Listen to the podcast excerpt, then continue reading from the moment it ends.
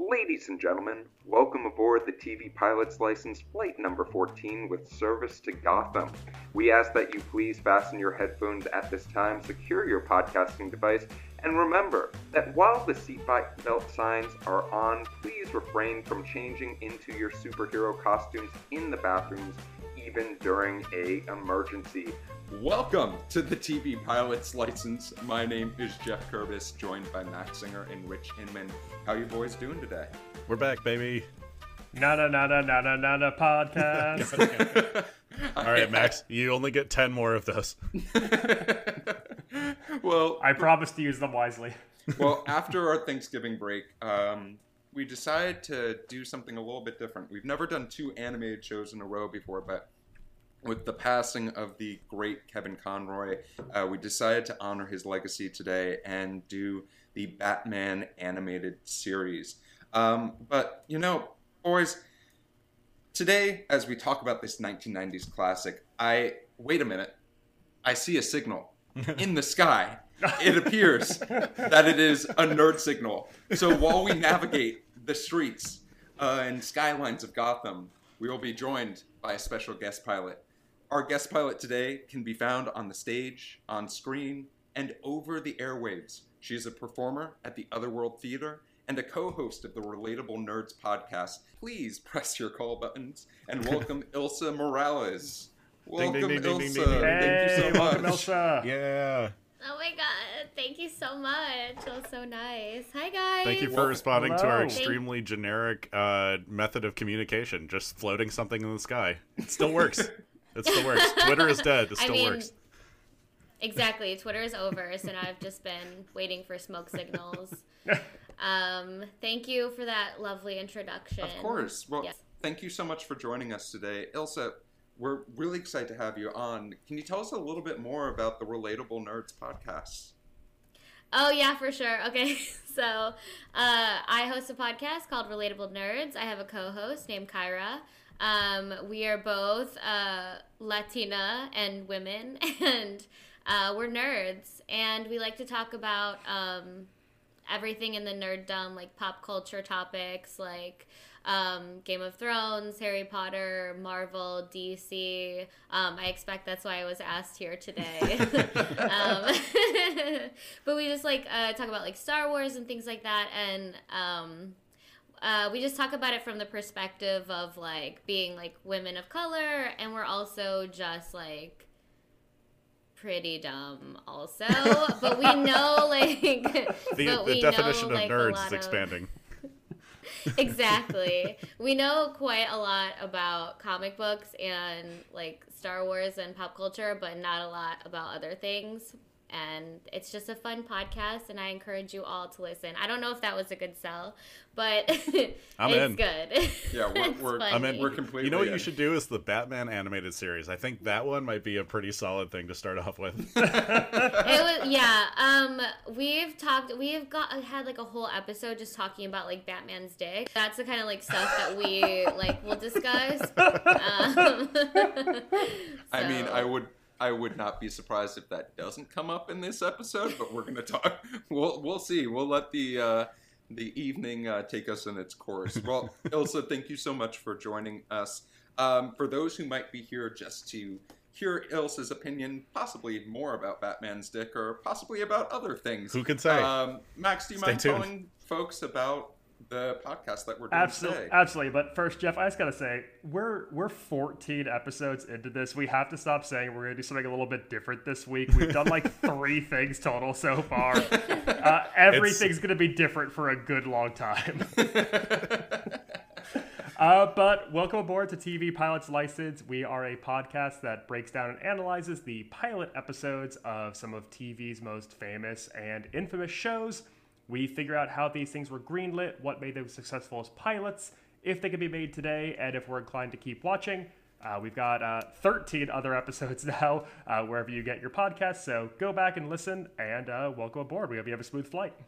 Excellent. Thank you so much, Max. And Rich, you always come in with something a little bit extra, a question maybe of the week. So what is Rich's question of the week. Yeah, we're thought-provoking this week. We're in a week dominated with news about billionaires. I want to set the record straight that I don't think Batman is a superhero, and I think he's just a rich person with a lot of fun tools, but and a lot of free time. And so I'm curious now, since we've watched this show, about a person with just oodles of money. What is an actual superpower that you would want? Wow. What is this too deep a question for the nerd group? No, I think this is a great question. Elsa, I'd love to hear what your superpower of choice would be. Yeah, I already know.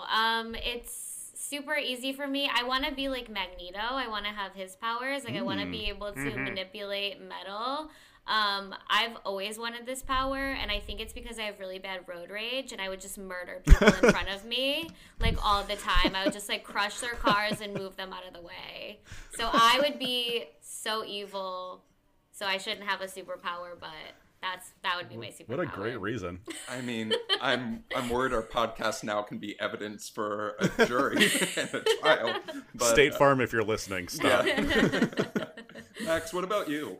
For me, I've wanted to go with like the Scarlet Witch, like Wanda Maximoff ability to just sort of like manipulate matter and space. I would do it for really mundane stuff though. Like it takes way too long for a pot of water to boil on a stove. I would just be like, all right, this is gonna be boiling now, or like we're gonna like decorate my apartment. Just like really low stakes power, like low stakes usage of really, really like high stakes powers. Ilsa's using hers for traffic. You're using yours for like mild interior decorating. Well, Rich, wait till you hear mine. Oh, God. It's the ability to knit really quickly. Oh, I actually there's a variation of this power of the idea of like manipulating time and space. If you know the 2002 hit movie Clock Stoppers, I want the ability to manipulate time so that I can do things quicker and find more time in the day. Could you imagine it only taking like a minute to get to work? Because like in LA traffic especially, you're just biking through cars, or it's called owning a motorcycle, Jeff. Maybe that 4-hour dinner that you want to prep still takes 4 hours. But it's 1 minute of real time. Man, we got a podcast hosted by three manipulators. What is this, Barstool?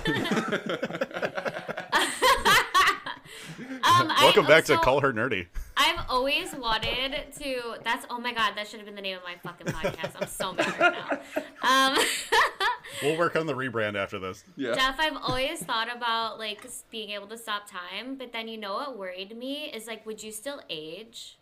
I mean, yeah, you possibly might age faster, but like, hey, I'm over 30. It's only going downhill from here. Embrace it. Yeah. Rich, what about you? I actually have a horrifying theory that, you know, when I take 3 milligrams of an edible, it kicks in, that someone could be stopping time constantly and having that in real life, and no one would ever know. Anyways, mine is also time related, but I would love the ability to go back in time, because if someone was mean to me at Trader Joe's, I could go back and seduce their dad and they would never exist. Oh my God. That's great. That's wonderful. Well, oh my God. Rich, what a way to kick off an episode about a classic animated series about a man who doesn't have superpowers.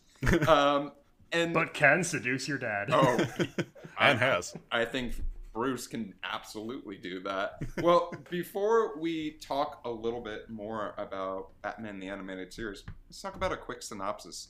The Dark Knight battles crime in Gotham City with occasional help from Robin and Batgirl. That's it.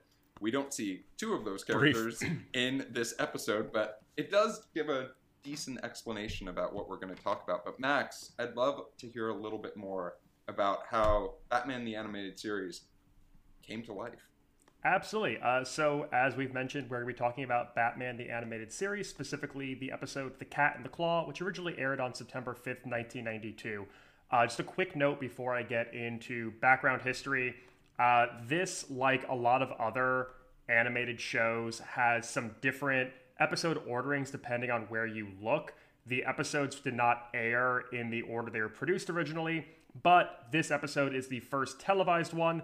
If you're streaming on HBO Max where you currently can find it, it's episode 1. If you happen to have a DVD box set, things are a little bit out of order. I just wanted to clarify that because we have seen this happen with some animated shows. Same with our Father of the Pride episode. But this show is created by two gentlemen named Bruce Timm and Eric Radomski. The two of them were working for Warner Brothers on the Fox Kids show Tiny Toon Adventures, which you may know as being the first TV project of Steven Spielberg's Amblin Entertainment. So he's a producer on that. It's basically the next generation of Looney Tunes characters studying at Acme Looniversity. Oh, I remember this very well. It's also just wild to me that like Spielberg was producing Tiny Toons Adventures while I'm guessing being in production on like Schindler's List and like having to balance both of those things simultaneously, which must be like really difficult to keep track of. But anyways, after the success of Tim Burton's Studio Batman film, the head of Warner Brothers approaches the animation division, which is a huge list of properties that they own, looking into the next animated series they could create. So Tim and Radomski basically, they go to Batman right away. This is the one they want to do. They want to try and do a new original take. And they make this 90-second pilot presentation with no dialogue to show off the animated style they're working on. From there, they get commissioned to make a half-hour pilot with a 65-episode order off the bat, insane. Which is just, it's huge. And these guys, they've never been showrunners before. They've been working on like true kids animation. And so they're a little bit lost. So they bring in two other people. They bring in a writer named Alan Burnett, who has worked for years on things like Super Friends and Smurfs, along with one of their Tiny Toons writers, Paul Dini. And they're all super excited because they get to break away from this like kind of campy 80s children animation, and they get the approval to do things like guns and fistfights as long as like it's alluded to and not actually showing like full-on murdering happening. They get a lot of leeway. Mm-hmm. So they decide to draw from things like old film noir, Alfred Hitchcock films, as well as a lot of like the Batman universe graphic novels that were coming out, looking at stuff by like Frank Miller and Alan Moore, who you may know from projects like Sin City and Watchmen as well. Oh, cool. What I thought was super impressive here is that these guys actually crafted this massive show bible, essentially an overview of everything they wanted to do, rules for the series, and it's so detail-oriented. This bible, you can find it online with a little bit of research. It's 153 pages long. And I just want to read one thing really quick. It's the opening page to it. It's their introduction to their showrunner Bible. It's the first 35 pages. And so, yeah, this is the intro to the series. This is their first pitch. Night in Gotham City. Only the faintest rays of moonlight break through the steamy darkness. Shadows are black, twisted, and frightening. The thick night air carries many sounds. Breaking glass, sputtering neon, harsh, bitter voices, and police sirens. Always police sirens. Most of Gotham's daytime inhabitants have long since fled to the suburbs or into the security-gated apartments. This is not a safe place after dark. One thing and one thing alone keeps Gotham from drowning in a sea of corruption and despair. It is a grim being cloaked as much in mystery as he is in shadows. Like a bat, he dives out of the night to feed on Gotham's evil. To some, he is merely a legend. To others, he's a dedicated, driven avenger. And to criminals, he is their worst nightmare. He is Batman. Oh, Batman.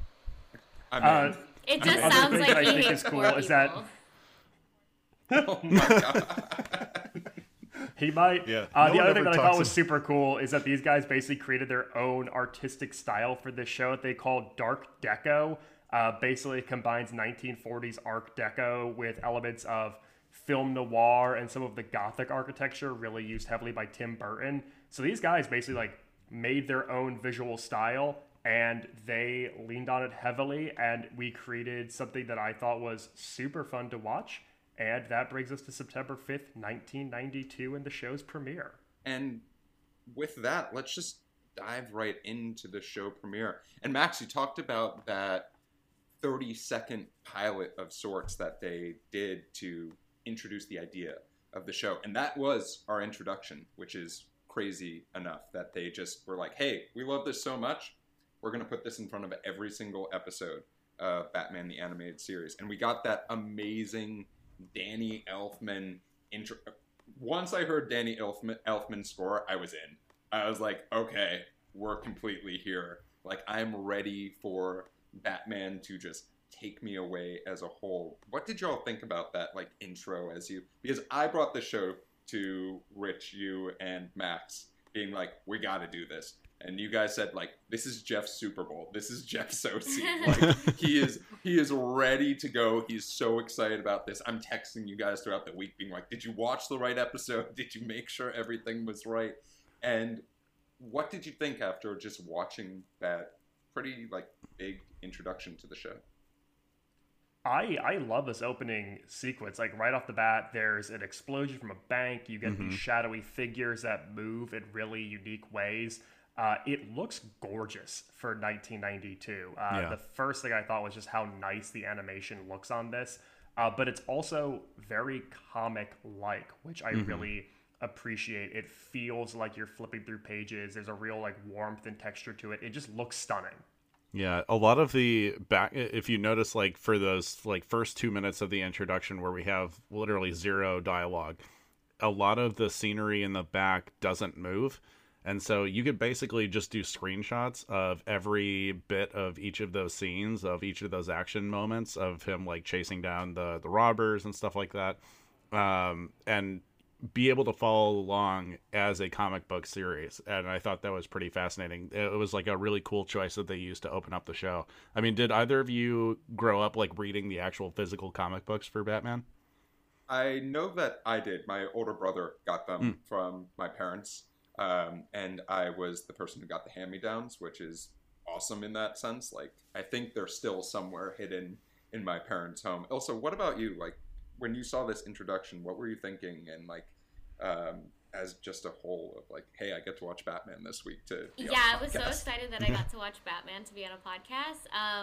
I love, I do, and even though I think that, and I talk about it a lot on my podcast about how I think that he just needs to pay his taxes and then probably Gotham would be a lot better instead of, like, beating up poor people all the time. But, like, it's still, like, he is something from, like, my childhood who I, like, love. And at the time, you know, I wasn't thinking about that when I was watching this. No, that's so right. Animation, I actually thought was complete garbage because I'm used to higher caliber, like, cartoons. Like, I'm a big fan of, like, Star Wars, Clone Wars, and those look like actual people and stuff. But then, Max, you described it as, like, flipping through a comic book, like, back then, and I was like, oh my god, exactly. And now, like, I actually appreciate the animation. Like, it does look like that. And now my mind has changed. Like, I don't think it's garbage anymore. End of podcast. Good night, everybody. Ilsa just won them all back. She, like, everyone, if you stayed through that, you're in. But, like, after this intro, I could definitely see how, if you did not have an understanding of the vision of the showrunners, how you could be like, all right, I'm interested in seeing more.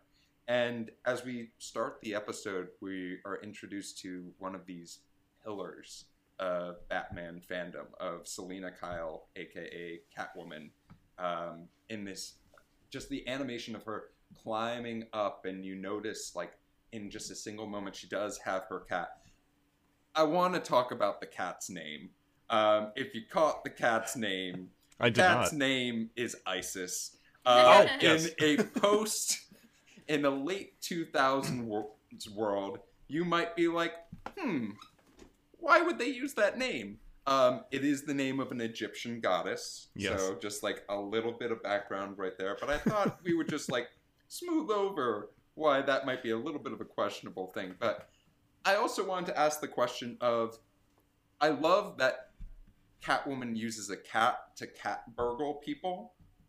Is there another animal that you would like to own as a pet to do other tasks for you with? I'd like to open this up to the crowd. I've heard it's pretty hard to catch a ferret, so I think a ferret would probably be a good little Wrigley guy to go and steal jewels and stuff like that. I think they're up to some mischief. I'm just obsessed with this cat going full Thomas Crown affair and, like, dipping and diving over laser beams. Also, what about you? I would think like probably like a wolf. Like my mind went to like Princess Mononoke, and I was like, I would like to be like riding on top of like a wolf and just like a badass. Like I don't know, go to the grocery store even, like everyday tasks. Like that's my ride. I love that. Is it too simple that I just want to have a pigeon that carries notes for me to other places around town? Like, I don't know. USPS is garbage right now. If you're like Lawrence Fishburne and John Wick just on the roof with like hundreds of pigeons. That's where you'll find me in later in my life once I retire. Oh my God. But as we see Catwoman steal this beautiful necklace from the, you know, the 1%, the rich, almost in this Robin Hood-esque act. We meet our figurehead of the series, Batman, who's been stalking her the entire time. Like, sort of a little bit creepy. That was my first thought when we're introduced to Batman, is like, he couldn't have helped before she broke into the apartment. He had to watch the entire crime happen like a narc. Like, it's a little bit... work. You know, they can't, like, you have to commit the crime first before they can help you. You know, like, yeah, Jeff, it's called a stakeout. I don't want to take this in so many places, but, like, you know, like, well, like, I mean, like, if you're getting... No, go ahead. By, go like, ahead. Boyfriend, until he, like, murders you, they can't really do anything about it. Unfortunately so. I mean, that is how our the dark realities works. Of Gotham and just, I guess, reality. I'm really excited for the Law and Order Batman animated series crossover. I want to be like a showrunner. Oh my God. But after Batman, like, sort of introduces himself to Catwoman, we have one of, like, when it comes to animation, there's some scenes that are just really fun to watch. We talked about this with Charlie Brown and Snoopy making toast and like that animated montage. Them running from building to building was just really cool. And the small detail that I really loved was watching Isis follow them. In this small, they didn't even have to draw that out, but you see them leaping and Batman somehow beating her to places that she was going to be. But then in the background, there's always Isis. In something that could have very always much is. Just... Yeah, I mean, isn't that the truth? But we end up, Batman and Catwoman get separated, even though Batman saves Catwoman's cat, which was like sort of a little bit cold that there's this cat that helped her out, and then she's just like, it's going to get hit by a car. Yeah, that's an Easter egg for the acclaimed screenwriting tip book, Save the Cat. But any other thoughts from this, like, opening scenes that we were able to get from the start of this pilot? I liked that Batman did save the cat, and he was so clearly, like, a cat daddy. Like, I can't imagine him having a dog. Because, like, he never gets that excited, but he would be, like, I feel like his ultimate level of contentment is, like, a cat, like, purring on his lap. Like, I could totally see that. So I get why they, like, have a thing. Every billionaire just needs a cat to sit on his lap in a lair. Max, what about you? For me, very big fan of when Catwoman is going up the building. It's like a little, like, glockenspiel in the background as her claws move up the brick by brick. Also, incredible the second time that Batman pops into frame and startles Catwoman and Isis, there's this look of terror on Isis's face that the animators. No, Max. With any animated series, there's also a cameraman in the animation. Max, is Batman in the room with you right now?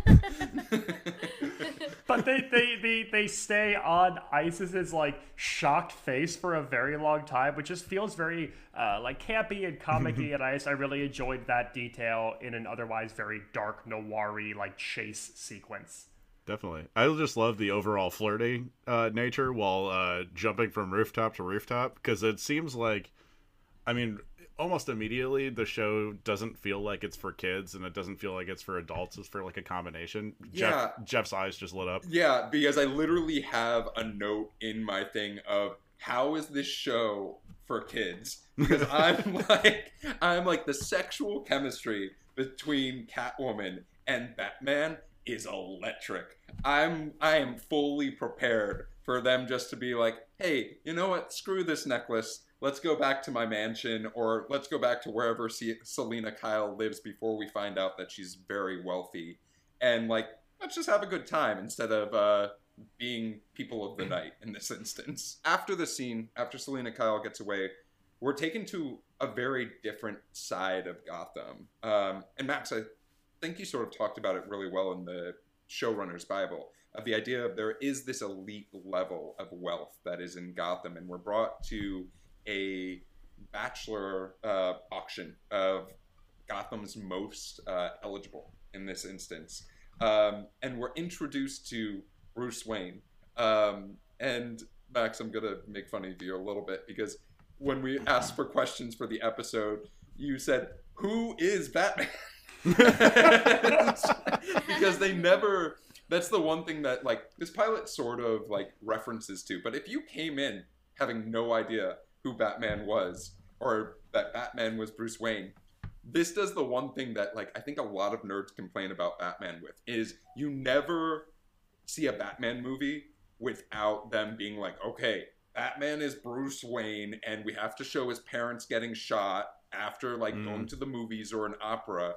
This just goes and is like, oh, this is Bruce Wayne. Here's a different side. I should point out that if you read this showrunner Bible, one of their first rules they lay out, like, after that intro, is that we're not going to discuss the Wayne family. We're not going to discuss the murder, the movie they saw, Crime Alley. It's like, that's like a hard golden rule, is that we do not get into this, like, come up of Batman. It's just, he is Batman. He is Bruce Wayne. This is our world. And growing up with so many film iterations in my lifetime and having to hear that story time and time and time again, it's really nice just to, I don't know, be treated to, like, be smart enough to, like, figure it out on the fly.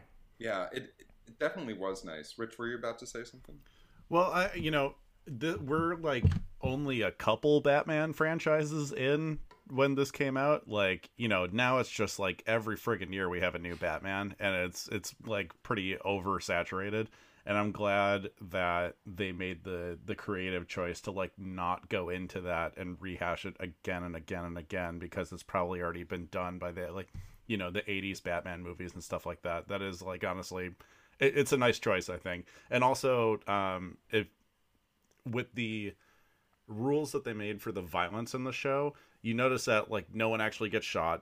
No one, like, there's no blood, there's no death. It is, it is something heavy off a top shelf, like, clunk someone in the head, and then they have, like, you know, birds dancing around their head. It's like that type of violence. And I think showing the Bruce Wayne, or the Wayne family murder, would, like, kind of go against those rules in general. So I want to talk about this auction, because at first not that I have attended a bachelor auction by any means. They're so common. Yeah, very common. First, I want to talk about Bruce Wayne's shape. Bruce Wayne is the most square-shaped man I have ever seen in my life. He either needs a better tailor, or I'm worried about the state of being. We talked a little bit about Twitter going under, but he does have a very Elon Musk-esque shape, if you've ever seen those photos of Elon on his yacht where he's just a square. Like, in every angle you look. My dude Bruce is built like a rhombus. But during the scene, so one of the really interesting things that I found out about why Kevin Conroy was chosen was the animation voice director of this show really wanted to have an actor that could pull off the, as they said, quote-unquote, sex appeal of Bruce Wayne. He's supposed to be this bachelor. And after testing all of these different actors that were a little bit larger as far as name, they came across Kevin Conroy, who was more known as, like, a bit actor. He had a few roles in a few series through time, but it was his voice as Bruce Wayne that was just so different than the voice that he did for Batman. And you start to get a little bit of that in this scene, like, of him just one-off talking to these people who are in the auction. Ilsa, I want to ask you, Bruce went for $10,000 in the auction. Opening bid $500. Opening bid $500. That's a wild change. How much would you be willing to bid on a date with Bruce Wayne? Are we accounting for inflation here, Jeff? No, we're not accounting for inflation. Yeah, that's the thing, is like $10,000 didn't seem like much, like at this point, like in 2022, but maybe in 1992 that was like $20,000 or something. I mean, sky's the limit. If I can just like go out and steal from sleeping old women all the time with my full set and just like, you know, make a nice little hole in their window, sky's the limit. Bruce Wayne, he is very sexy, and like throughout the show, like he's so smooth. Like I guess we'll talk about it later when we get to those scenes, but he has like really good lines where I was just like, oh, okay, Daddy, thank you. I did like, though, after Selina Kyle, we're introduced to Selina Kyle. We at this point do not know about her other identity, but I did really like that in a change of pace for Batman being super smooth, Bruce Wayne being super smooth, that we got this moment where Bruce Wayne was almost like flummoxed, that Selina Kyle didn't want to go on the actual date with him. Like, the animator very clearly made the character blush in this instance. And then seeing Batman have to be like, no, like, you really want to go out with me. Like, I am going to go on a date with you, like, no matter what. It was like sort of charming in a way, even though I did not like that he grabbed her to be like, you're going out on a date with me, sort of very frat boy-esque, but like at the same time, like there was some charm in there a little bit. He knew he was doing something wrong, because like in the animation, because I was like, ew, like because he grabbed her, but then he like kind of like, in the animation they show him like backing away from it, like putting his arm down, like he was like, oh my god, that was aggressive. Like he like noticed it about himself, which I was like, okay. But yeah, what gang? I remember that part. Yeah. I've got a geography question really quick. Uh-huh. Gotham is New York. It's Pittsburgh, New York, and Chicago. No, but here's my question. Gotham County, and it said New Jersey. What? I googled it. They reference Gotham later in the episode being a population of 10 million people, but also there's apparently a large mountain lion population just outside of Gotham. Where are all these mountain lions? It can't be New York City. Like, I was like, is this Los Angeles? Like, what is Gotham if there's this many mountain lions just about? Gotham is in your heart. Yeah. Gotham was with us the entire time. It's the fifth character. It's the friends we made along the way. But after this auction, as Bruce Wayne is flirting with Selina Kyle, they're walking outside, and we see the first instance of really crime-ridden Gotham in this car chase scene, where Batman, or Bruce, just sort of ghosts and is like, all right, I'm in it to win it. This was really, like, I have to say, one of the only big... I'm surprised how little action was actually in this pilot, if that makes sense. And I think that's sort of me speaking from 2023 as a perspective, right? Because, like, you don't get through an episode of Rick and Morty without, like, 10 scenes that are gigantically overstimulating and action-packed, and you have to pay attention to every single bit of it. But this was really that only scene where it's like, we get to see Batman be Batman. Does that make sense? Or am I just overly critical of a cartoon show for kids? Well, I think it's a very plot-driven show, but I do get what you mean. There's very few large, intense, action-y sequences. So when all of a sudden these guys have like an army surplus truck and they're firing off a machine gun into the middle of the night, it's like, oh, okay, we're not in like a charity auction anymore. Like, this is a hard contrast. Yeah, if you're living in Gotham, move. Why are there still 10 million people living there?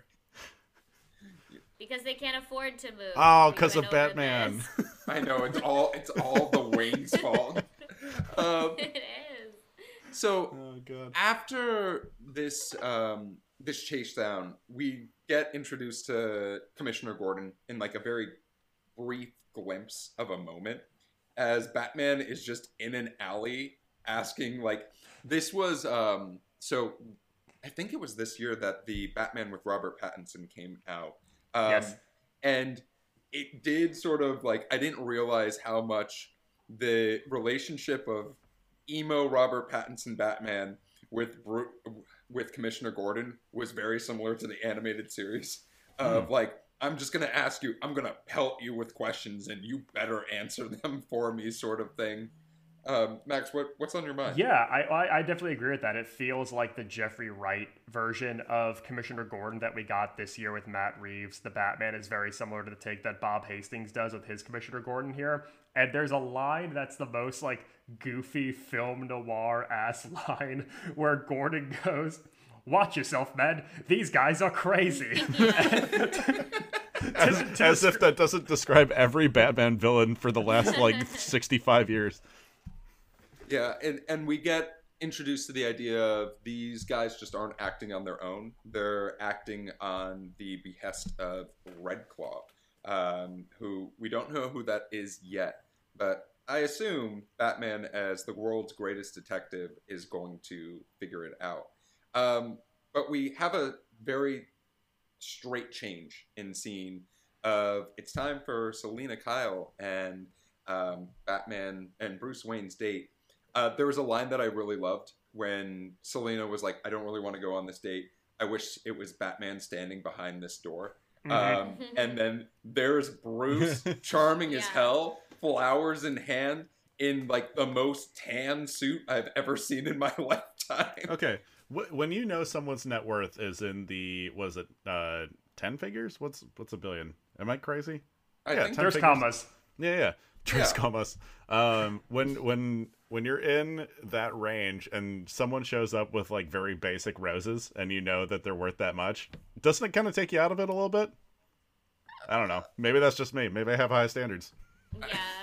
Maybe like inside of every rose is like a little diamond and she had to like search for it. See? That's nice. But yeah, I don't know what I would expect otherwise. Rich, do you want him to just show up with like a Ferrari being like, I got you. Here's the keys. Ferrari. Like, I mean, you can. You literally can. If you're a billionaire. Yeah, a bouquet. I got you a dozen Raris. Oh my god. Oh god. But, yeah, I'm saying like, you know, if someone's going to be better. Showing up with just that insane amount of money, like the interest for having $1 billion in the bank period would essentially make up most of that Ferrari payment on the way to the date.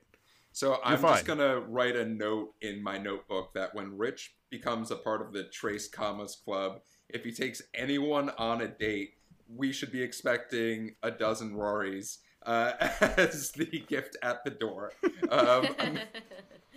I know we've talked a lot about like parallels to other Batmen that we've seen in cinema, but this is also, I think, the first time I've seen a Selina Kyle portrayed this way. I'm thinking on like the Anne Hathaway take from, not that that's like the definitive one. I'll be very clear. I'm not like discrediting Michelle Pfeiffer here, but like I was about Anne Hathaway, where I'm gonna have some problems. The Anne Hathaway version where it's this very like hard scrabble, down in her luck Selina Kyle, the same kind of version that was portrayed by Zoe Kravitz's take in The Batman this year.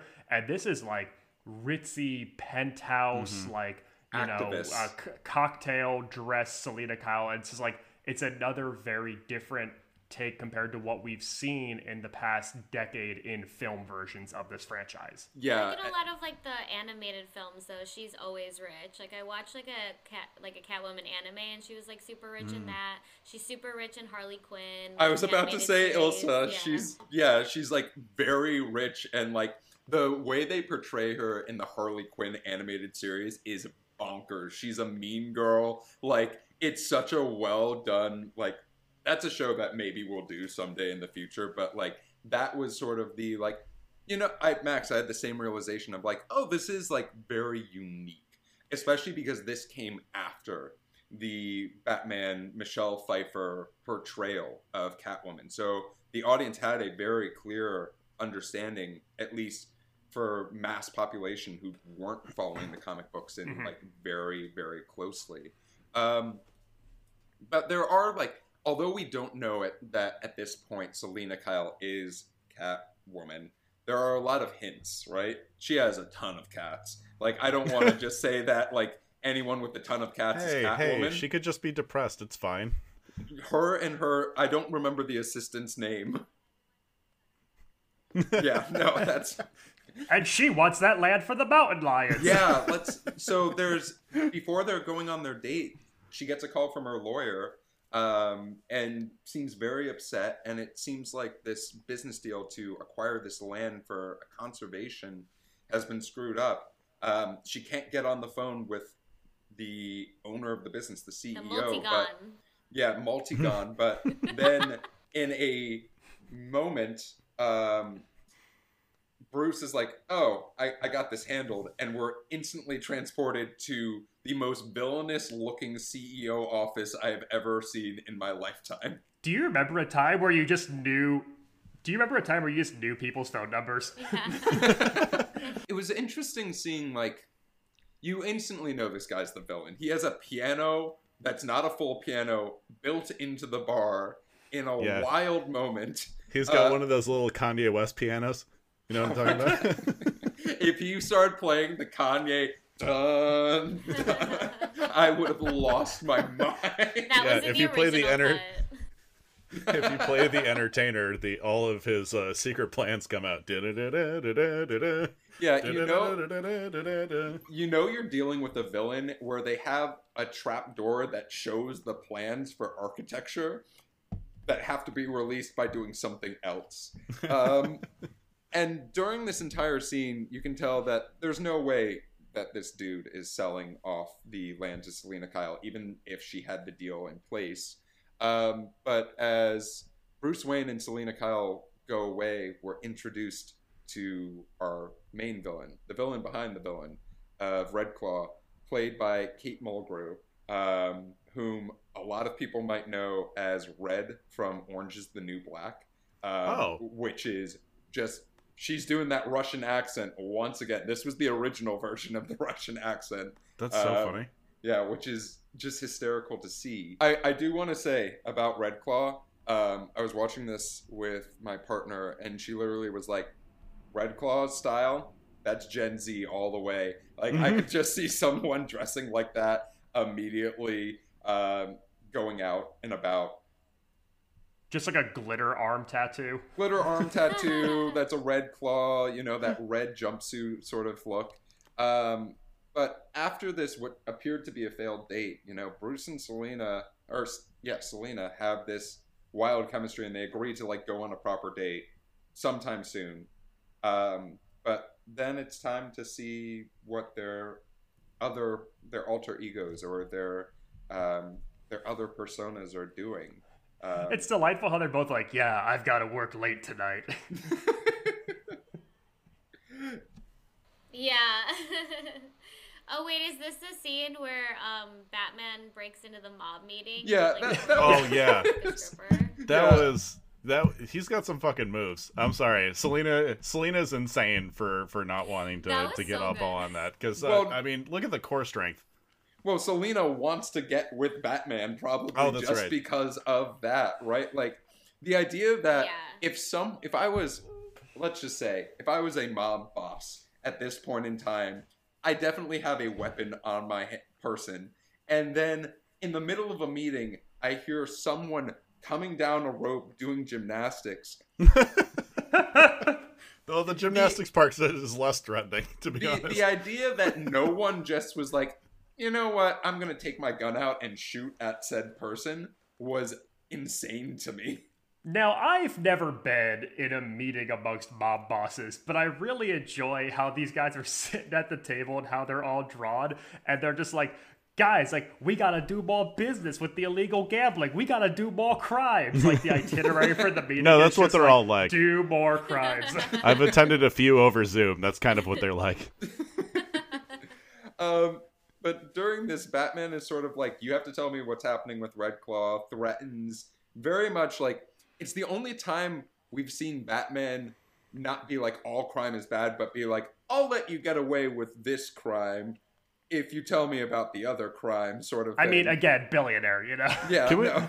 Can we talk a little bit about, I have like this in notes in bold, that the person that they have as the main antagonist, like holding all the power of this crime syndicate, is a woman, which I don't think is a super common thread among comic book stories.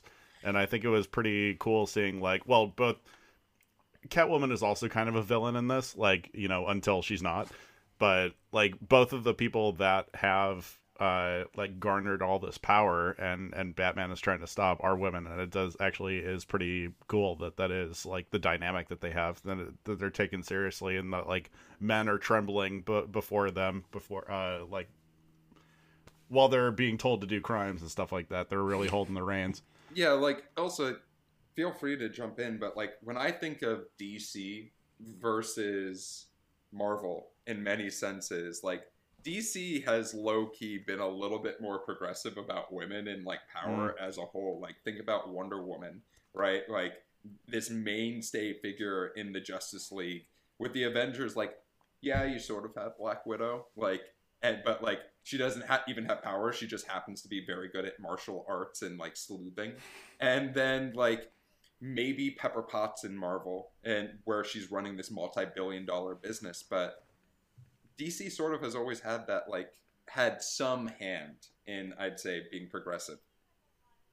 Well, you're thinking, like, a lot about, like, the movies, and I think, like, the comic books always had really good female characters, and they were always, like, the most powerful, like how Jean Grey is, like, the most powerful mutant, how Wanda's, like, one of the most powerful mutants, like, the Omega-level mutants, like, a lot of times were, like, women.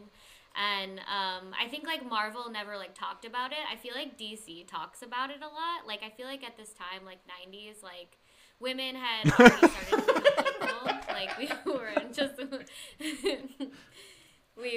women anymore. We were people.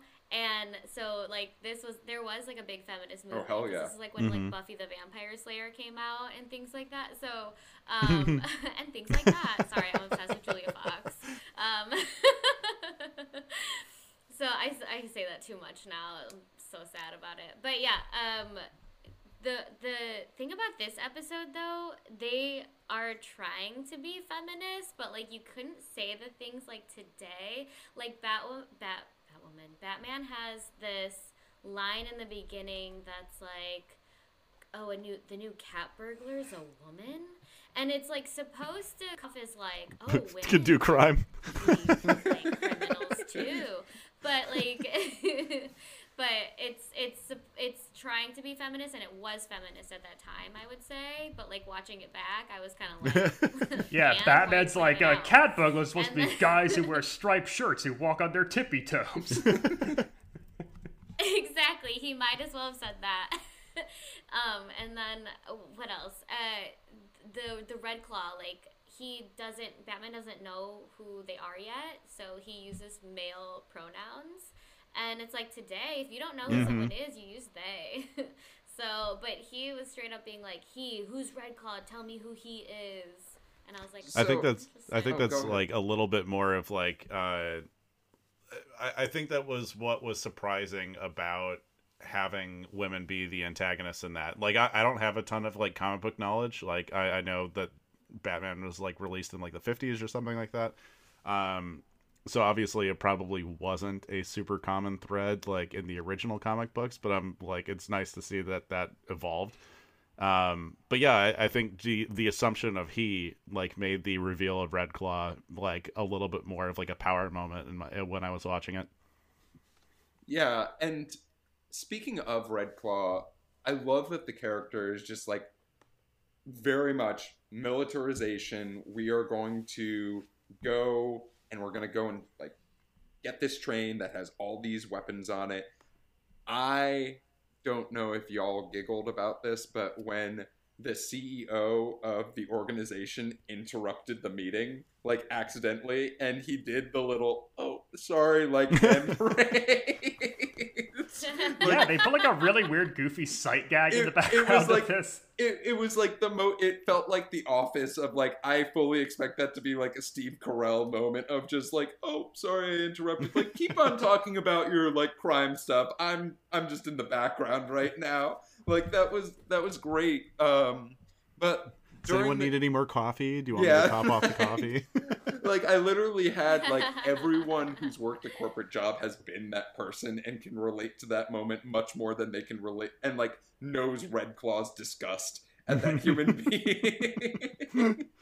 But during this meeting, Selina Kyle has broken in. Catwoman has broken in. She has found out what is happening in the background. And we see her being chased through the vents. She is somehow escaping, but Batman somehow has figured out, hey, Selina, Catwoman's in trouble. And we get that kiss that we've been looking for a decent bit of time. To be fair, it's been like 18 minutes. But hey, we've been waiting for it for 40 years. We've been waiting for 18 minutes, and the payoff is great. But I did find it interesting that Batman was just like, okay, we kissed, now I get to unmask you. Like, it was like, it was a very weird, like, vibe of, like, not being patient, I guess. Like, I don't know how to describe it. What did you all think about this, like, it was a release of tension, but still we want mystery moment? This is a pretty unrelatable scene for me because I don't have an alter ego, so I don't know how precious that would be. But if anyone here does, please jump in.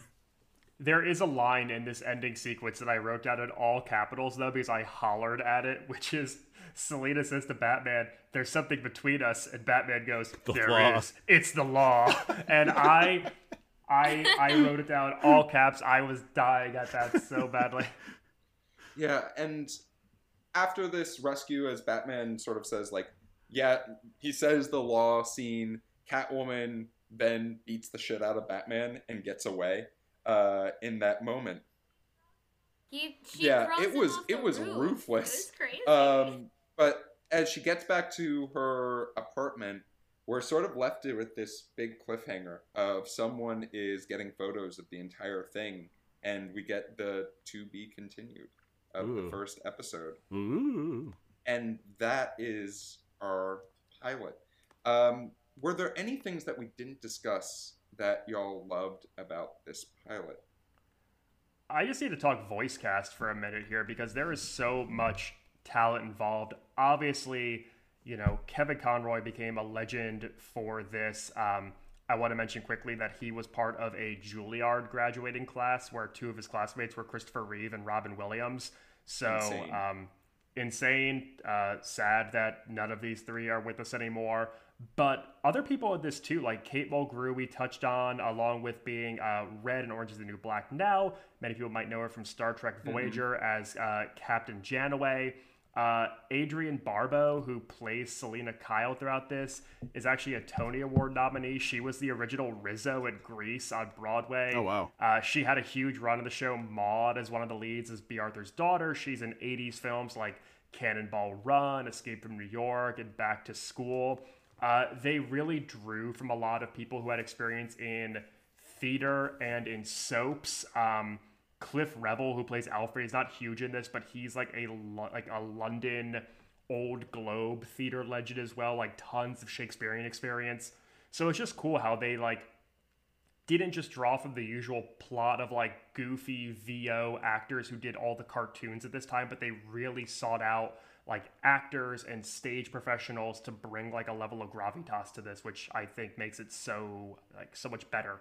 It's crazy that he was in the same Juilliard class. That there was three superheroes. There was Superman, Batman, and the scientist from Flubber.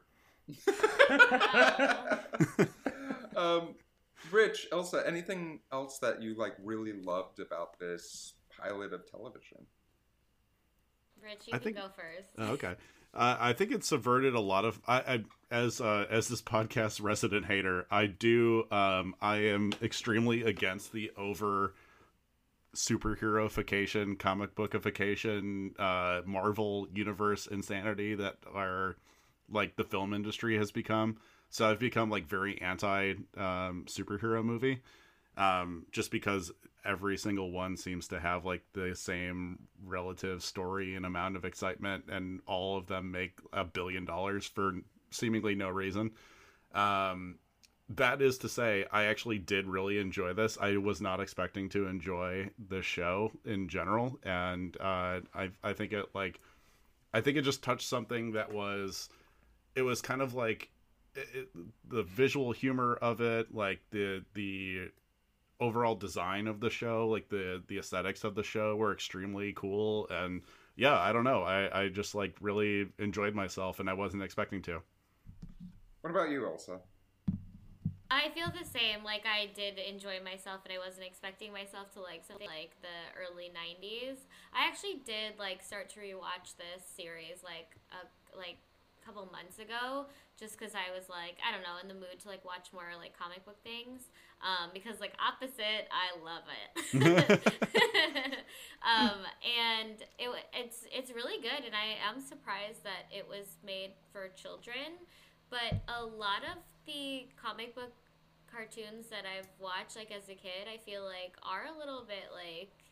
elevated? Risky. Yeah, they're elevated. Like, I remember watching, like, the X-Men.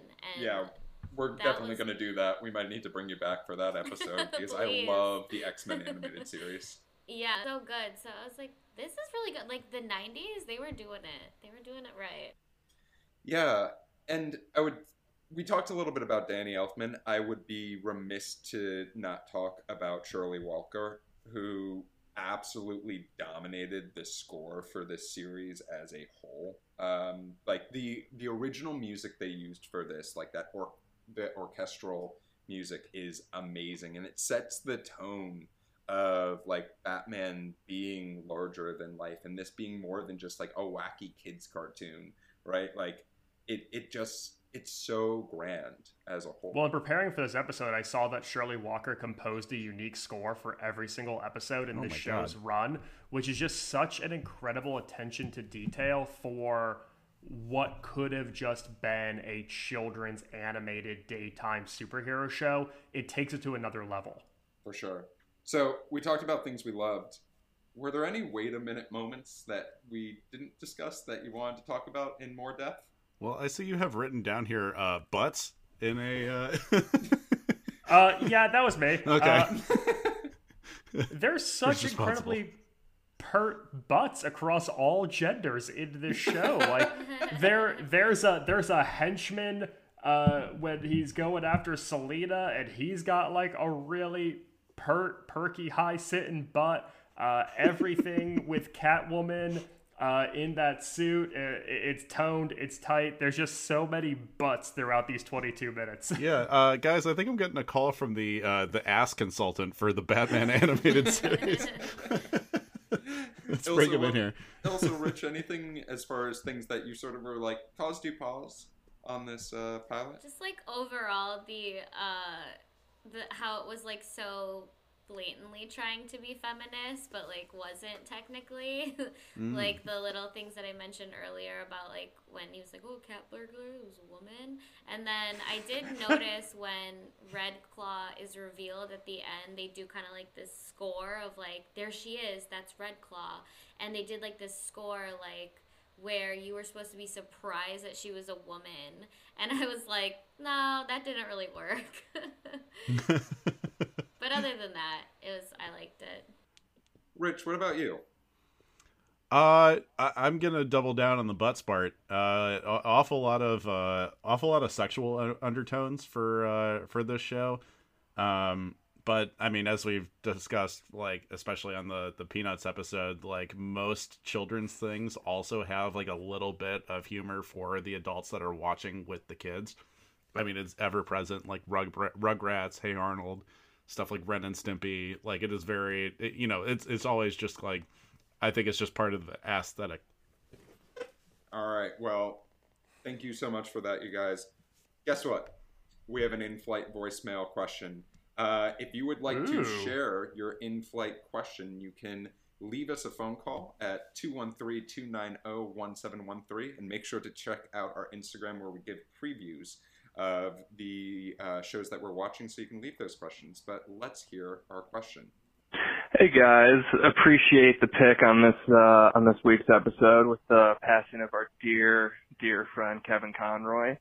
But going off of the Man Bat theme and kind of picking up with another Dr. Jekyll, Mr. Hyde villain of Spider-Man, of the lizard. Just what animal would you transform yourself into, that weird human hybrid thing that you could, if you just had your best chance, what would you do? All right, I like thanks. That. Bye.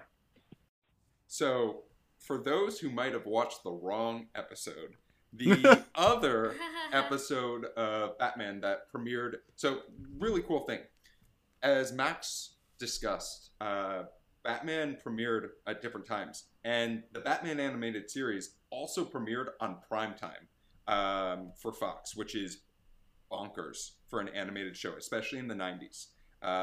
We've talked about a show that had a prime time in the 2000s, if you want to listen to the Father of the Pride episode. But the original primetime premiere was the Man-Bat episode. If you don't know who Man-Bat is, I would recommend looking him up. I'll make sure to throw a photo on the screen. But he is this hybrid, terrifying humanoid bat that flew the skylines of Gotham. But let's answer that question from our guest. What animal would you want to be a hybrid of? I have an answer, but I'd love to hear yours first. I'm going raccoon. They can do anything. They can do anything. They got the little thumbs. They can hold on to stuff. They're super fast. They can survive on garbage. It's great. The world is meant for the raccoon. Max, what about you? Oh God! I mean, I've never thought about this until just this time. What? You didn't have raccoon just ready to go? I mean, Rich, you eat garbage. We know that. It's true. I am from Chicago. God, I feel like I would go like man-deer. I would want to have like agility and the ability to have like really fine-tuned hearing and gracefulness. Things I don't have in my own life right now. That's great. And Ilsa, what about you? I think that I would go with an Ewok, because I already feel like I am very similar to that. Like, I kind of look like one. Like, I might as well go full Ewok. That's great. And I had a little bit of time to think about this, because I got this question a little bit earlier than everyone else. Not fair. I would actually go with a bear. Because bears, they are super strong, they do good during the winter, and they're a lot faster than you would expect. I think they get to sleep for a really long time. Oh yeah, hibernation sounds like a party. So it sounds perfect for me. Well, thank you for that in-flight question. We'll make sure to share that number again at the end of the podcast. And to confirm that Elsa does indeed look like an Ewok, follow us on YouTube to watch this episode. True. So let's talk a little bit about the show's legacy before we get to Rich's game of the week. So there were 3 seasons of this show. The first 2 seasons were on Fox Kids. 3rd season was premiered 4 years later on Kids WB, Kids Warner Brother. So it navigated networks. There was a Sega CD video game that actually had footage of the Batman animated series that was considered the lost show, if that makes sense, which is pretty wild. There were also 2 animated films.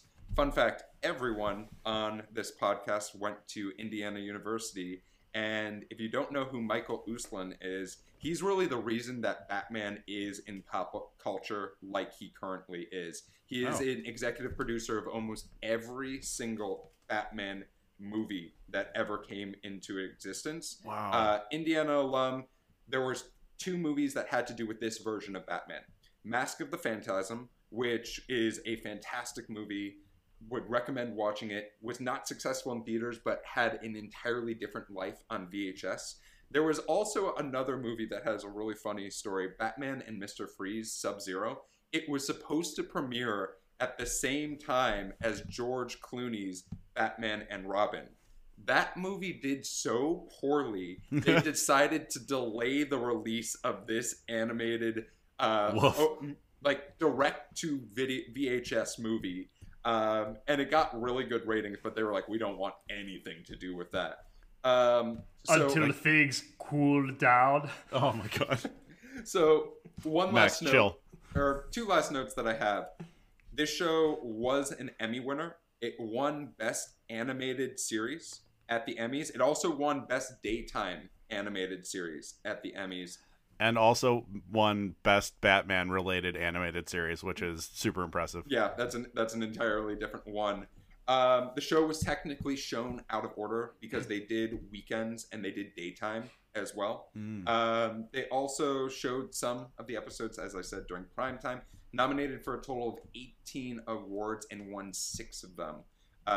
And when it won Best Animated Series, it beat out Inspector Gadget, Liquid Television, Ren and Stimpy, and The World of Peter Rabbit. So, wow. Fun facts right there. I love Inspector Gadget. One final thing. We talked a lot about Kevin Conroy. This episode is in honor of Kevin Conroy. Kevin Conroy was the voice of Batman for 31 years. Jesus. He has a total of 111 credits as an actor. 60 of them are Batman related. So when you say a career was made with one character, it really was. R.I.P. to Kevin Conroy. Really, he is the Batman of for many generation. Did he get that job because he sounds like Adam West? Because I actually had to look up that it wasn't Adam West when I started watching the show. He really sounds like him. Yeah, no, I think that was more of, there was influence of Adam West when he decided to do the role. Okay. But when it came to being Batman, he did sort of make it his own. And there's been a lot of folks who've done animated Batman since that have a little bit of a different take. Especially since the Christopher Nolan Batmans, those did a number on people doing the voice of Batman. Understandable. All right. Enough about legacy. Rich, it's time for your Game of the Week. Da-na-na-na-na-na, Game of the Week. All right. So I have, instead of doing the what we've done in the past couple weeks of essentially you guys each guessing which one is the fake, I want you guys to come to consensus on this. But I have looked up through the Batman Wikipedias of 4 of the funniest Batman villains that I could possibly find, and one fake one that I wrote, and I want you guys to come up with the consensus on which one is the fake one. So let me give you some descriptions. First we have Squirrel Girl, Renee Ecrueil, a vigilante killer who tortures Gotham with acorn-shaped bombs. Calendar Man, Julian Day, a villain that commits crimes based on holidays and significant dates. Count Vertigo, a villain born with vertigo, has a device in his skull that can give other people vertigo. Kite Man, Charles Brown, yes, Charlie Brown, commits crimes with kite-based weapons. Onomatopoeia, a serial killer who earned his name because he imitates noises around him, such as dripping faucets and gunshots. So, I am going to take myself out of the running because I already know who is the one that he made up. I can't tell if that's impressive or sad. Know? Let's just say he knows all these villains already. I know all of the villains already. We know Calendar Man and Kite Man are real, right? Yeah. I know that sure. Squirrel Girl is a character. I feel like I've heard that Marvel, get tossed. Though. That's what confused me. All right, well, it's still a person, so that takes us down to Onomatopoeia and Vertigo Man. Vertigo. That one I could not read without laughing. So who do you two think it is?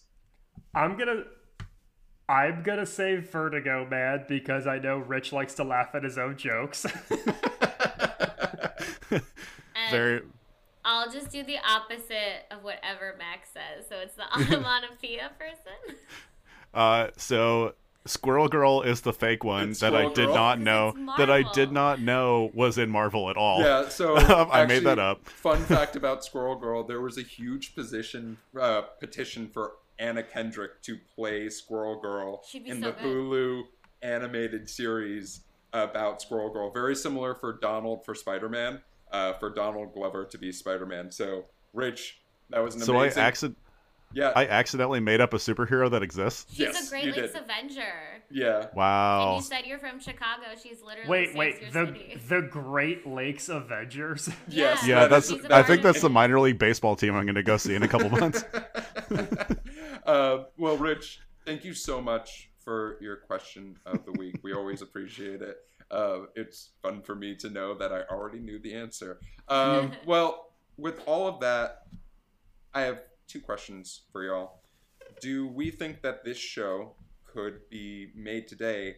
And something a little bit different than what we've done before. We got it to be continued at the end of the episode. Would you watch part 2 of this pilot? And would you continue watching the series afterwards? Elsa, I'll point it over to you. What do you think? I liked it, so I did watch part 2, and I will probably keep watching it. Just, I don't know how long, but maybe like something. I actually have a show on Sunday for DC, so I should watch it. Max, what about you? Yeah, I absolutely think this could be made today. I think that just a show that's aimed at kids but without being like for kids could definitely resonate today. I would love to see like a harkening back to hand-drawn animation as well. And yeah, I mean, I watched part 2 immediately after because I had to know how this ended. There's a phenomenal line where Batman finds a cat hair on him, and they don't know like who's seen a hair like that before, and Batman just goes, "Batman has," which it made me laugh out loud. It's delightful. I would totally watch more of this. It's so much fun. This is a great call, Jeff. Thank you for bringing this to my attention. Rich, what about you? I have to agree that I absolutely do want to watch more of it. I do not think it could be made today because I think there was like an era of campiness about the Batman franchise that led up to this. A lot of the 80s movies franchises for Batman had like, you know, the Arnold puns, or, you know, Danny DeVito as the Penguin, or... you know, going back even further before that, of having like the groovy Batman series with Adam West and everything, and just like them experimenting about making it like a goofy kids character. I think that is completely gone. I think they have completely kind of thrown that away at this point. And if you're like trying to reinvigorate some like new like childhood attention into Batman where it's not all dark and gloomy and stuff like that, then yeah, that maybe they can give it a try. But you're not going to get any of the adult audience that's already been like the dark side of Batman. All right, so my turn. Let's talk a little bit about. So as far as do I think that this show could be made today, I think a version of the show actually already exists. If you are like me and a bit of a nerd when it comes to comic books, you probably have seen the Young Justice series or Teen Titans. DC of the Marvel versus DC does the best job with non-movie series that are animated. I will... put my foot in the ground and say that there's a variety of different things that you can choose from to get your fill of DC. Flash is ending this year, I think, after 10 years as a TV show on primetime on CW. Like, there's a lot of stuff out there. I will continue watching this show, 100%. Max, I did the same thing. To be continued, not for long. I'm going to watch that next episode right away. So, yeah, I'm so happy that y'all enjoyed this. This is something that's close to my heart, and I'm happy that I could share it with you. Well, with all that said, as we are getting the signal to land, I want to make sure that folks know where we can find y'all. Elsa, where can we find you? Where can our passengers find you if they want to get a little bit more of you in their lives? Yeah, so definitely subscribe to my podcast, Relatable Nerds. It's on Apple, Spotify, everywhere, like iHeartRadio, anywhere. We also have a YouTube channel. We do like live reactions to trailers. It's also Relatable Nerds. We're Relatable Nerds across socials. And then I am Ilsa the Joe on social. And I'm also on a sketch comedy team called Farty City. It's under Gold Comedy. So check that out as well. That's on YouTube. Hell yeah. Max, what about yourself? Speaking our language. You can find me on all things social media at Maxwell Singh. I don't know, maybe Mastodon by the time this thing airs. Fuck if I know. But yeah, all things right now at Maxwell Singh. Yeah, by the time this episode airs, you will find me on Tumblr and MySpace again. You can find me at Damn That's Rich on Instagram. Also, go ahead and if you could like and subscribe and rate the podcast on Apple, on Spotify, on iHeart. Do the same for Relatable Nerds and enjoy yourselves. And you can find me jumping from building to building in some city that is weird and has interesting geography. But you can also find me on social media at RunJeffRun. You can find the TV Pilot's License on YouTube, Twitter, and Instagram at TV Pilot's License. If you have a question about the show or for our next episode, you can email us at tvpilotslicense@gmail.com or give us a call at 213-290-1713. Thanks again to Ilsa for joining us. Make sure to follow us on Instagram for sneak peeks of our upcoming episodes. With the plane landed, the seatbelt sign off, we look forward to flying the bright skies of the TV world with you again soon. And until then, I'm Batman. I'm Batman. Save the mountain lions.